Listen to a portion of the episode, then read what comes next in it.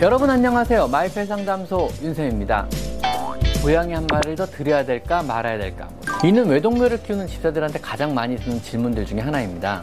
고양이 친구를 데려오는 이유는요. 하루 종일 집을 비우는 집사의 죄책감을 덜기 위해서나 아니면 놀아줄 때 피곤함을 피하기 위해서 들여서는 절대로 안 된다는 겁니다.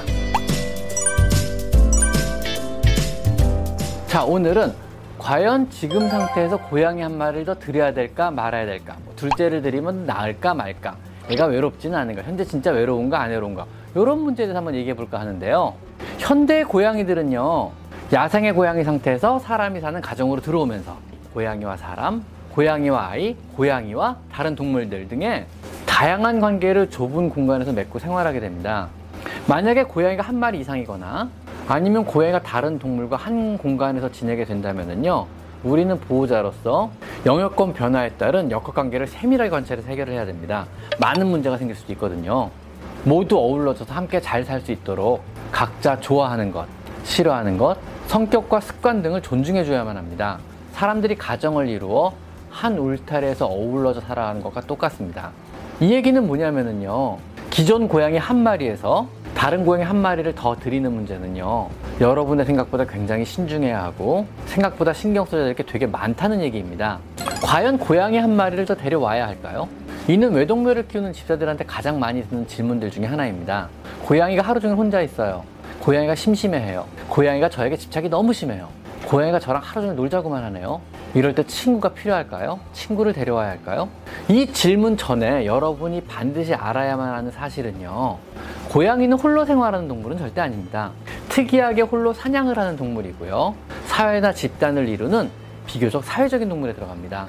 그렇다고 친구를 드리는 것을 결정하기 이전에 내 고양이가 정말 혼자 있는 것이 괜찮은지 아니면 하루 종일 홀로 있는 환경 자체를 굉장히 지루하게 생각하는지에 대한 평가가 필요합니다.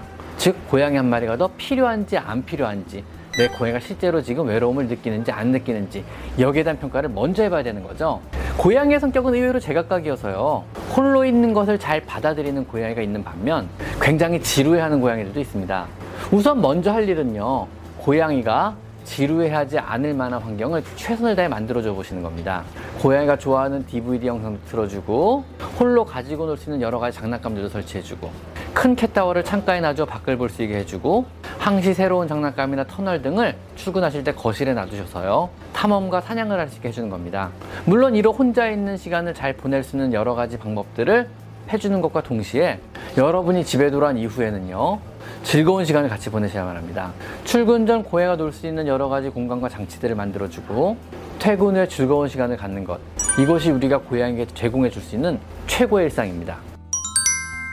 그래도 만약 고양이가 지루하게 느낀다면요 다음과 같은 증상을 볼 겁니다. 구루밍이 심해지거나 장난감이 아닌 물건을 장난감처럼 갖고 놀기 시작하거나 집안을 파괴하거나 소파나 가구를 지나치게 긁어놓거나 먹어서는 안 되는 물건을 삼키기 시작하고요 욕구 불만적인 스트레스적인 행동을 보이기 시작한다면요 현재 고양이는 굉장히 지루한 상태이기 때문에 고양이 한 마리 더 드리는 것을 신중하게 고려하셔야 합니다.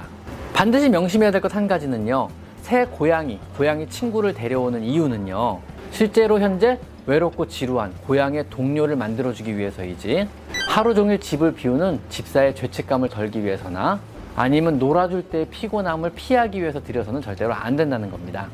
새 고양이를 드린다는 것은요. 기존의 고양이가 새로운 사회적 관계를 맺기 시작해야 한다는 것이고요. 이는 생, 생각보다는 상당히 격렬하기도 하고요.